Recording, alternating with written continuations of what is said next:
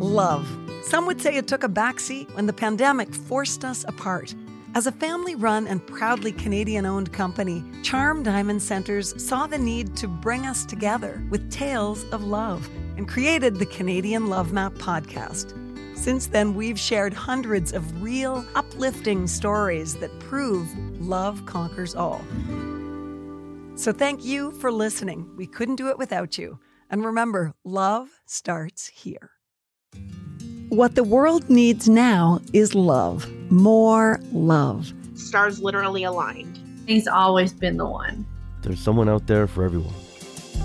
I'm Nancy Regan, your host on the Canadian Love Map. We are on a journey to uncover and share love stories of all kinds. He's never forgotten to bring me flowers. We're hoping we're going to give a little good news to this world. Even in these dark times, the life continues to go on. It's all about compassion, devotion, adventure, and of course, love. Everybody needs somebody. Everybody needs love. This is the Canadian Love Map. Well, love is the most important thing. He laughed when I was attempting to make a joke, and I felt like he was excited to be in my presence. Like, he felt lucky to be on a date with me, and I felt lucky to be on a date with him. Recognizing that I deserved to be with someone that loved and appreciated me for the wheelchair, despite the wheelchair, and all of those things. Today's love story belongs to Jessica and Juan. Jessica is a baker and a small business owner with an appetite for adventure. Following a life-changing spinal cord accident, she became a quadriplegic. But Jessica's life unexpectedly changed again when she met Juan. He is a restless and soft-spoken chemical engineer from Colombia, and he was looking for someone who shared the same sense of devotion to family and friends as he did. Juan found exactly what he was looking for in Jessica, and the two have been together ever since. So, just what are the ingredients for an incredible love story? You'll just have to listen to find out. This is the Canadian Love Map.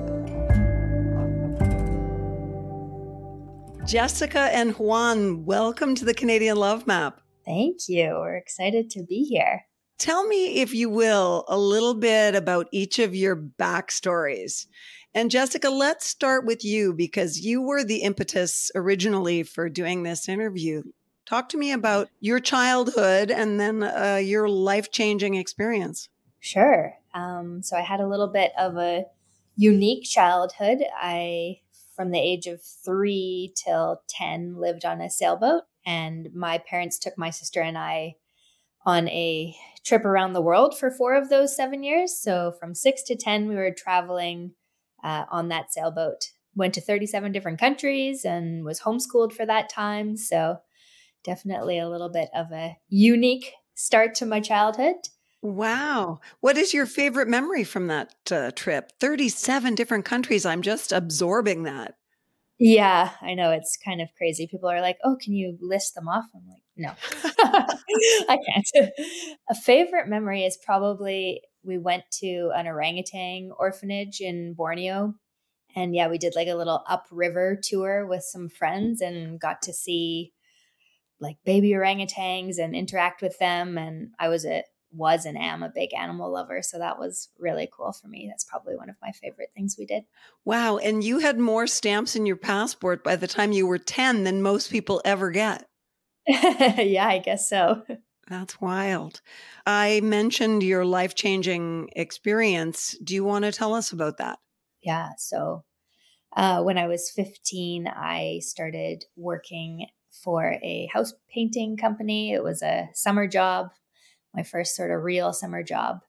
And I was two weeks in on the job, got to the house we were working on, decided I was going to do the high work that day. So climbed two stories up a ladder and started sort of prepping the fascia board up there.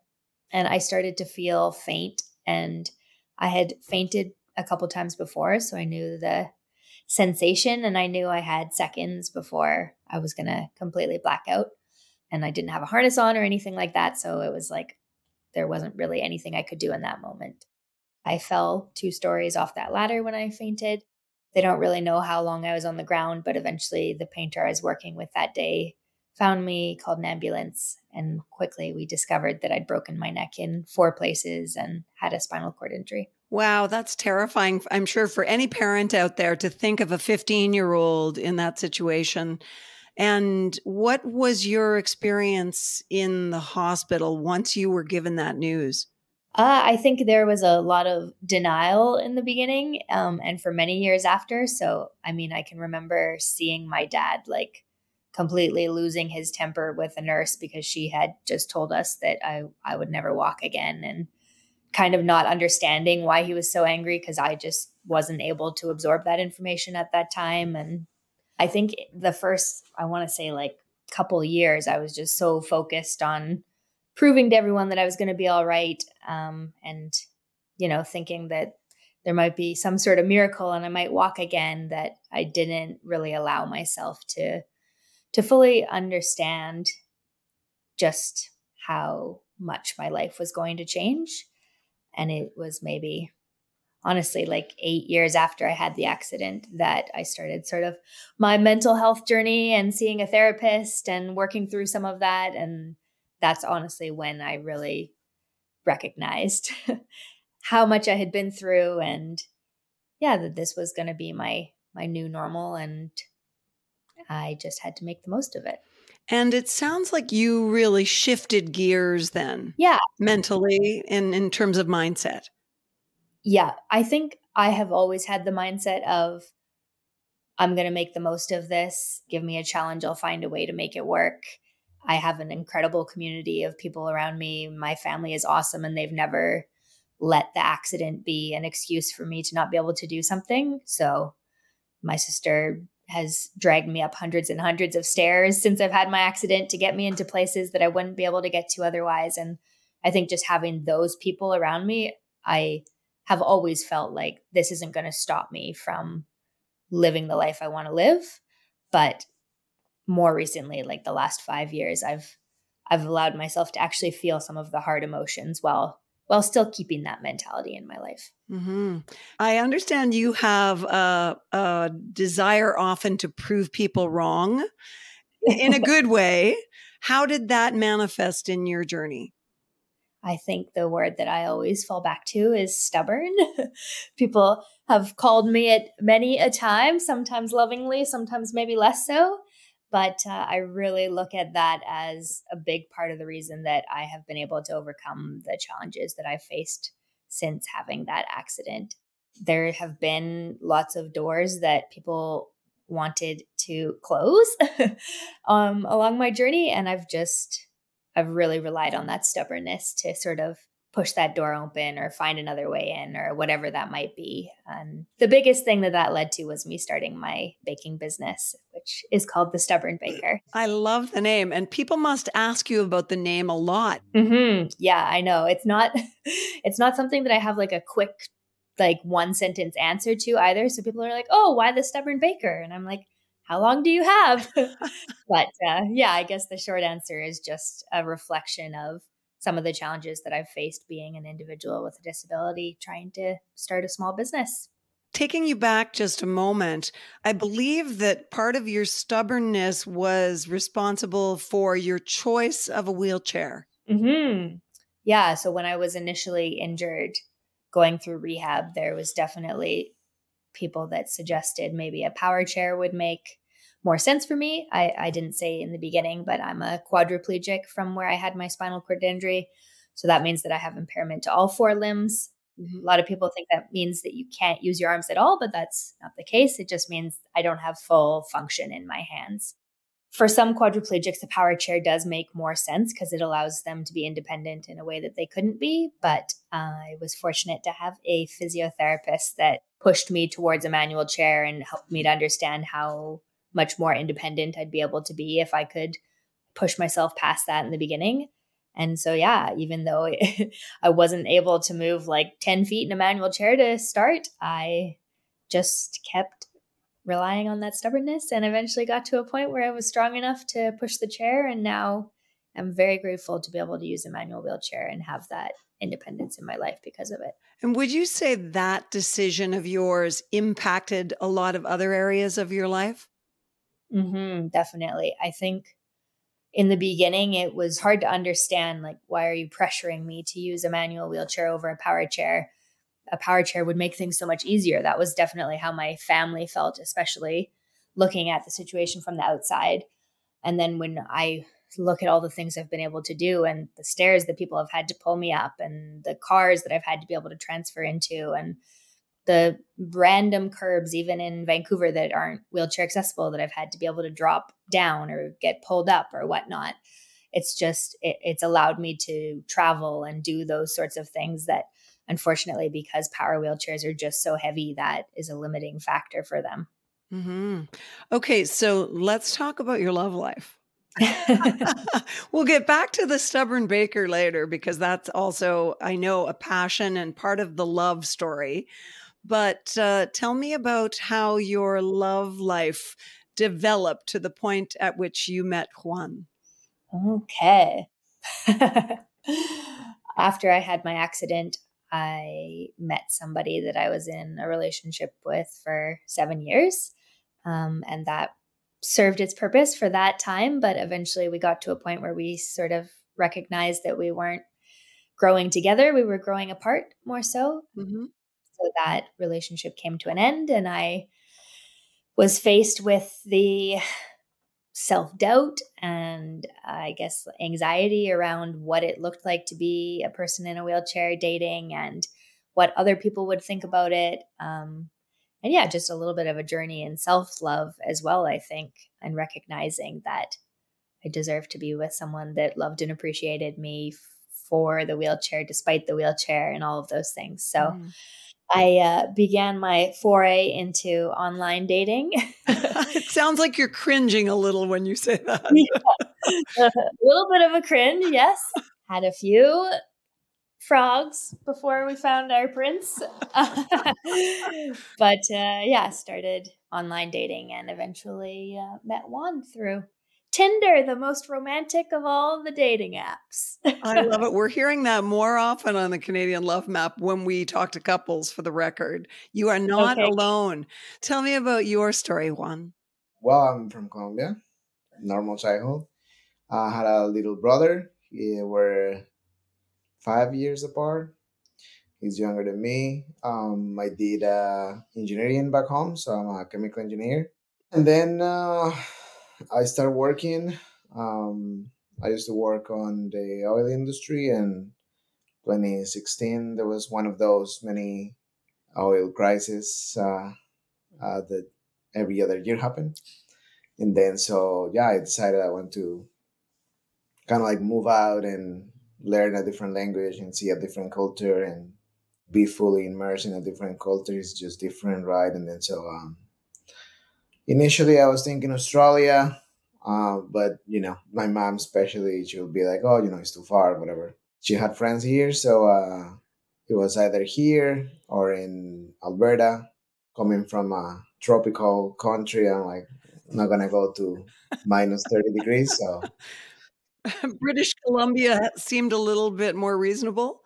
Yeah, yeah, definitely. And it's good to see, you know, to have the, the water and the ocean and, you know, like having the lakes and mountains, everything around in Vancouver. So it's nice. And uh, yeah, I came to give it a try and I didn't know what to expect. And uh, one year later, I met Jess. And then we're here. Now we're here. What was your first real life date like?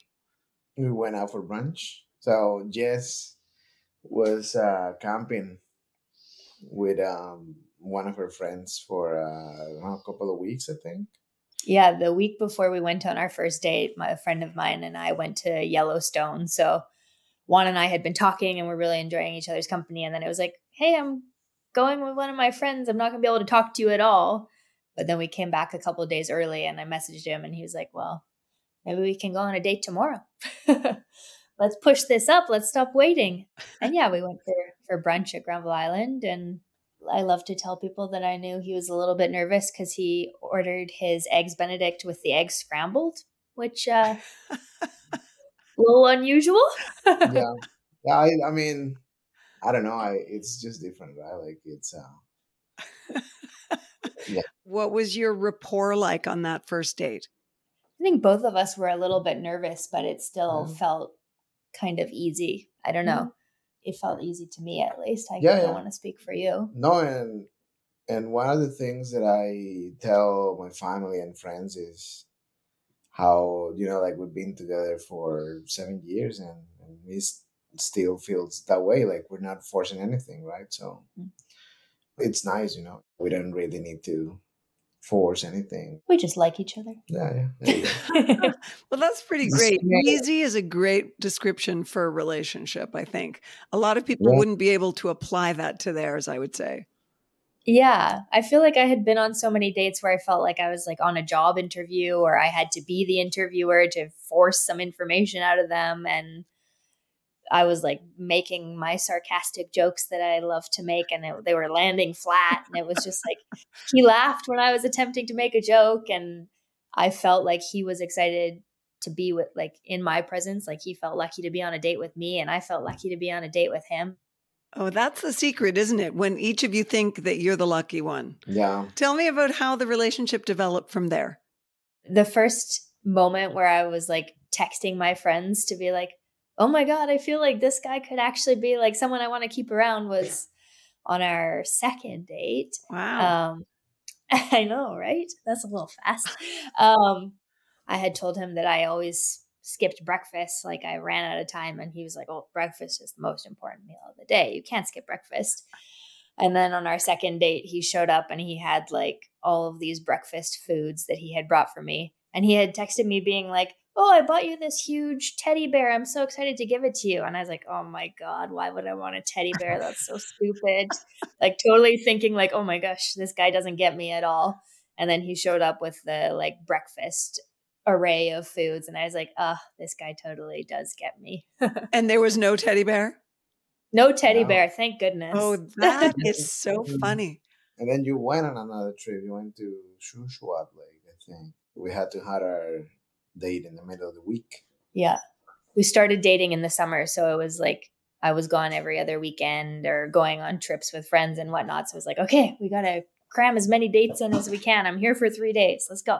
So Juan, when do you, when do you think you were making that assessment like, hey, this woman is for me?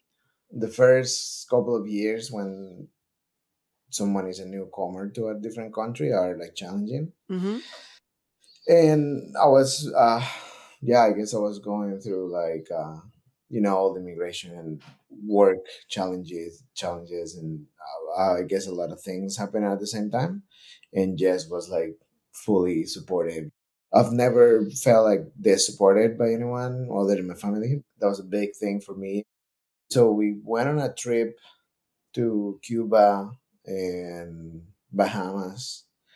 And that was the first time probably that we went out with her family. Like my mom will used to say, oh, you know, you don't you don't just marry one person, you marry your family, whatever, right? Yes. So it's different when you're just hanging out with your when with her parents, and now you put more people in the picture. It's just it's different, and it went it was such a nice trip. So that was kind of like the breaking point for me to know that that was it. Right. When did you know that was it, Jess? I don't feel like I have the same like one distinguishing moment. I feel like as soon as I had like intro- introduced him to all of the important people in my life and saw that he was natural with them and that they got along well, then I knew like, okay, this isn't just me being infatuated or whatever, being in the honeymoon stage. I think this is actually a person that fits in my life. And I like, I think my friends and family love me a lot and are maybe a little overly protective of me because of what we've been through together. Mm-hmm. So for them to accept him and deem him worthy of being with me, uh, that was a that was a pretty big sign for me that this person was pretty special. We couldn't share the great stories that we do here on the Canadian Love Map podcast without the amazing support of Charm Diamond Centers. They are Canada's largest family-owned jeweler, and they're proud to be putting love on the map. The folks at Charm Diamond Centers are thrilled to be a part of your love story. So visit charm diamond centers dot com or one of your local stores. Love starts here.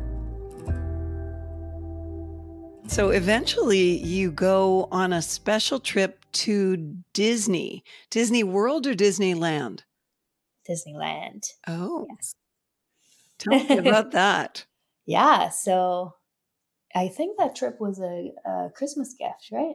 Yeah, it was. It was a Christmas gift. Yeah. yeah. So Juan gave me the trip as a Christmas gift. And then we ended up going end of August of that same year. Bahamas was in April. Yeah. And then I would say later in August, that's the same year that we got engaged, twenty nineteen. Yeah. Yeah. Yeah. yeah, so twenty nineteen, we were going to San Francisco after the trip. So my parents were going to come, Juan's parents were going to come so they could meet finally too. They were coming from Colombia? Yeah. Wow, this was big. Yeah, yeah, yeah. So I knew about that. And then my best friend and her partner were coming with us for the whole trip or just a no, couple days? Just, just that, just those couple days. Yeah, there was a couple days where they were going to meet us in Disneyland. So they were actually going on their own trip, and then so yeah, they just planned around to be with us on Disneyland that day. Mm-hmm. They knew what was going to happen, uh-huh. so they all knew. And Juan's parents were there, and they knew. My parents weren't there yet. Now I had no idea. I had zero expectations. Juan and I had talked about getting married and like getting engaged, and we had talked about waiting because we were going through the immigration steps, and it just seemed easier to finish all of that stuff before we got engaged. It was so funny. The night before he proposed to me, I dreamt that he proposed. And I woke up that morning and I was like, oh my God, I had the weirdest dream. I dreamt that you proposed to me last night, and like saw no reaction from him. And then, yeah, we were off to the side of the Disney castle. There's like a little wishing well there. And we were taking a photo, and then he was behind me down on one knee. And everybody was like pretending to take our photo. And then I look behind me and he's down on one knee with his ring box. And I'm like, is this a joke? Are you serious? I feel I fully didn't expect it at all. And I, I think honestly, in that moment when I was like beyond excited and grateful, I was like, I was so sure that this was the right person for me, because being so caught off guard and like having no expectation of it at all. And my reaction being like, oh my God, yes, this is definitely what I want. That was like such a solidifying moment for me to know like, oh, even without overthinking it, like just in being in the moment, this was what I wanted. And yeah, this is the person I want to spend the rest of my life with. A sense of certainty. Totally. Yeah. yeah. yeah. And he had been acting so weird that day at the park. I was like, I was like, what's wrong with you? What's going on? And he was just nervous, obviously. And then, yeah, it all made sense. Poor Juan. I want to know, how did you react when she said that morning, I had a dream that you proposed to me? I don't quite remember. I was like, oh, okay. He seemed like bored. Like he, I honestly, I was like, oh God, I wonder if he's not thinking about it. Like the way he reacted, yeah. I was like, ooh, I shouldn't have told yeah. him that. Yeah, I didn't want to, you know, give anything away. Yeah. That is so great. And so has the marriage already happened? Yeah, we got married last summer on August twentieth. So we had an extra long engagement because of COVID. We postponed mm-hmm. two years because we knew we wanted to do the big wedding. But yeah, last year we got to do it. Do you have a favorite story together? Yeah, we were talking about this one because uh, uh, there's so many sometimes that when you get asked that question, it's like, well, how do you pick just one? But we did come to one that I love, and I think one will tolerate. Okay, I'm so curious. My first trip to Colombia, when I was going to meet his family, it was maybe eight months after we started dating. It was pretty early on. One of his best friends was getting married, um, so we were going for the wedding, and he booked the flights and got everything organized and whatnot. Um, And how long before the wedding did we realize? Like a week before. It was like yeah. really soon. Like a week before the wedding, we realized that he booked the flight for the day of the wedding instead of the day before the wedding. yeah, I look at yeah, I got confused with the dates. So we ended up getting into Colombia at like twelve in the morning uh, the like we missed the ceremony, but the reception was going on. So we went like from the airport. I met his parents for the first time in the airport. They picked us up at twelve a.m. I got changed on the airplane, like into my wedding attire, doing my makeup. Like, we don't speak the same language. I my Spanish is coming along, but not very good. And his parents don't speak English. So like navigating the language barriers, first time meeting, all of these things. I'm like, we stop so Juan can get changed at his parents' house, and he leaves me in the car alone with his mom. And I'm like desperate for anything to say. And this lady walks by in high heels, and I know how to say tall shoes. So I say that in Spanish. And she's like, yeah, yes, high heels. Oh, man. And then, yeah, straight to the wedding. And I, I met his friend. It was like one in the morning by the time we got there. And then we spent the rest of the night having a dance party. And I thought it was like, it was crazy. Yeah. that's that's interesting, because you may not speak the language, but music is something that everybody can understand in the same way. So yeah, yeah the dance party would be great. Um, I, okay, I want to go back to the Stubborn Baker business, if you don't mind. When did mm-hmm. you start that, Jess? October of twenty nineteen, I moved into my commercial kitchen space. So when you were already with Juan? Yeah, so Juan and I started dating right when I was transitioning from my job as an event planner to start pastry school. Mm-hmm. Okay, so why start a baking business? Great question. You wonder that sometimes? yeah, yeah. Some days I wondered. I've spent the last three days pulling like fifteen-hour shifts to get a massive order done. So right now I'm especially asking myself that question. I've always loved baking. After I had my accident, I was looking for new hobbies. Before the accident, most of my hobbies were sports. And so I took some cake decorating classes, fell in love with it, started baking for friends and family for the last fifteen years, basically. I never thought that it was going to be a career. I always thought it was a hobby. So I went to S F U, got an English degree, thought I was going to be a teacher, finished that program. I'd been playing wheelchair rugby. So that was also something I thought maybe I would pursue like on a bigger scale. So I took a year to train just for wheelchair rugby, see if I could make the national team. Unfortunately, I couldn't. And then moved into the event planning job. And while I was there, I just, all this time baking was like the thing that I turned to for comfort, for fun. It's my like safe space, I guess. Mm-hmm. And I started thinking about going to pastry school and having that be like a next step. So I started to look for schools and reached out to a couple. First one I talked to said no, they weren't willing to accommodate somebody in a wheelchair. I'd been to this space before and knew like that I could physically get in there. So it was technically wheelchair accessible, but I don't know what their reasons were. They didn't go into it, but they just wow. said no. That's that's so more that than disappointing. yeah, very oh. discouraging. Uh, another one, I just looked into taking a class and they said, sure, but you'd have to pay for two spots because you'll take up double the room. Oh my God. Uh, so also discouraging.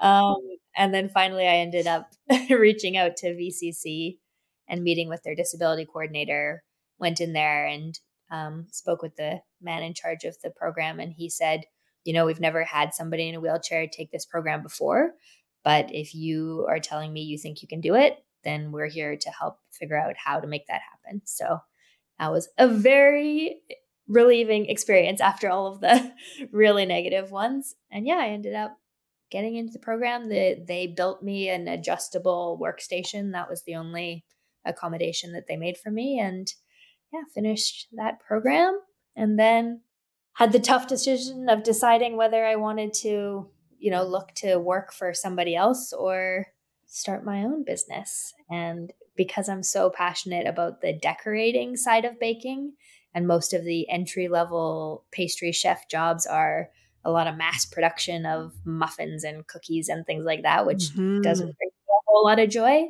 I decided I would start my own business and take control of what sort of work I was going to take on and build my brand around that.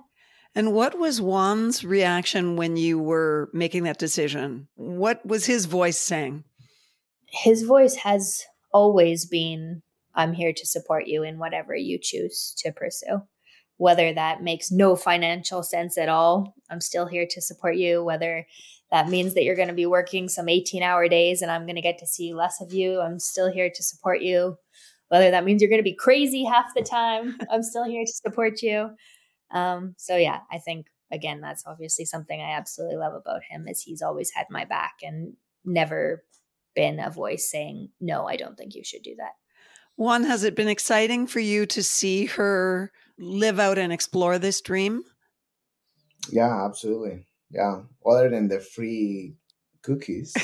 um, yeah, yeah, no, definitely. And I, every time I have the chance, I tell Jess how proud I am of her, like the way she's been growing her business on her own, because this is uh, one woman army and a little helper, you know? So uh, uh, the way she's, you know, like she has, she's super busy. She has big companies asking her to do um, cookies, cakes, whatever for, for them. That's uh, that's amazing. And that's it's definitely something that you can only get when you're talented. I'm happy for her. And then, yeah, I try to tell her every time I can. If Juan has a sweet tooth and you love to bake, that must be a love language between you. What do you love to make for him? I mean, honestly, anything. He is sweet tooth is big enough that it doesn't have to be anything special. He will go for it. I think for my birthday, you made... um. I make cheesecake most often for you, I guess. Yeah, but you made... I saw this cake that it was like... Oh, yeah. A brownie cookie cake or something like that. He always sends me like the most ridiculous, annoying things, of course, that I don't want to make at all. So it's an ultimate expression of love, because uh, they're difficult or things that I'm not excited about. And I still make them for him because... I love them. Yeah. I think it was. I think it was like a cheesecake, but the bottom, the crust was like cookie. It was a layer of chocolate chip cookie, a layer of brownie, and a layer of cheesecake, and yeah. Somehow you have to bake them all so they're the right doneness. Yeah, yeah. Wow. Okay. Sounds easy, right? Now I'm hungry. Gee, you know, I can't help but think of my friend Rick Hansen, who has been a guest on this podcast with his wife Amanda. And Rick had the, you know, the experience of, of having a role model who really helped him along the way. And now, of course, he's been a role model to so many Canadians. But Jess, you are too. I'm sure that must be a significant thing for you to have the opportunity to be a role model for not just younger people like you were when you had your accident, but anyone living in a wheelchair, for instance, or with a disability. I am aware of the fact that some people feel like disability is a limitation, and I take it very seriously in that I am here to prove to people that that is not the case and doesn't need to be the case. And I don't think anybody living with a disability should allow that sort of societal perception to soak in or hold them back in any way. Right. I hope that I live my life in a way that proves to people that that's not the case. Right on. As a final question, what do you love most about each other? The biggest thing for me has been the parts of myself that I've had a hard time learning to love. I feel like he has loved from the beginning and made me feel like those parts were just as special as the parts of me that I thought were deserving of being loved. Wow, that might just be the best answer ever. Uh, Juan, that's a tough act to follow, but I'm going to ask you too. Could I come first? Exactly. What do you love most about Jess? I was a very, um, maybe not distant, but I will say I will take care of myself and my family first. So I really love from Jess that she's totally selfless. Like she, she sees a person who needs help and she won't hesitate to to go and help, right? And and be supportive. Uh, uh, and, and that's something that I'm still, you know, working on. And I see her as a as an example to, to do. So yeah, that's one big thing that I really love of her. That's beautiful. What does the future have in store for you two, do you think? Time will tell. No, I think we, we've talked about, we don't know whether or not we want to have kids yet, so I won't say it's going to be children, but I think we've talked about just wanting to grow our life together and build a home and travel and mm. collect life experiences and make sure that our relationship remains a priority as so many distractions happen in life. I think that's been a, a big thing that we've, that my business has made challenging at times. Um, so we've had to practice. And yeah, I think at the end of the day, it's just remembering that we're doing this together and making sure that we're on the same team and supporting each other and wherever we end up. Yeah, yeah. A little cottage on Pender Island one of these days, yeah, hopefully. Cottage by a lake. Yeah, yeah. If you were, so I know, Jess, you traveled so much when you were a kid. Um, is there one place that both of you have agreed that is kind of a bucket list item? If I could just grant you a wish, where would you go tomorrow? I mean, recently we've been talking about Maldives. Yeah, or what is that? The French Polynesia. French Polynesia, somewhere tropical with beautiful ocean, a lot of sun. Um, we're we haven't gone on our honeymoon yet, and so we're talking about Italy for that. And the list is very, very long, but those are kind of the top right now. Yeah, yeah. We're going to Colombia together in three weeks. Yeah, in a month. Yeah, a month. Yeah, so that's our next trip. Thank you both so much for joining us today. Thank you so Thank much. You. It's been so nice to chat with you. Thanks so much for listening to the Canadian Love Map. This podcast is presented and made possible by Charm Diamond Centers. It's hosted by me, Nancy Regan, and is produced and distributed by Podstarter. We love sharing love stories of all kinds, and that could include yours. So do you or someone you know have an uplifting tale to tell? Reach out to us on Facebook or Instagram using at Canadian Love Map or email producer at podstarter dot io. We'll be back next week with another love story to add to the map.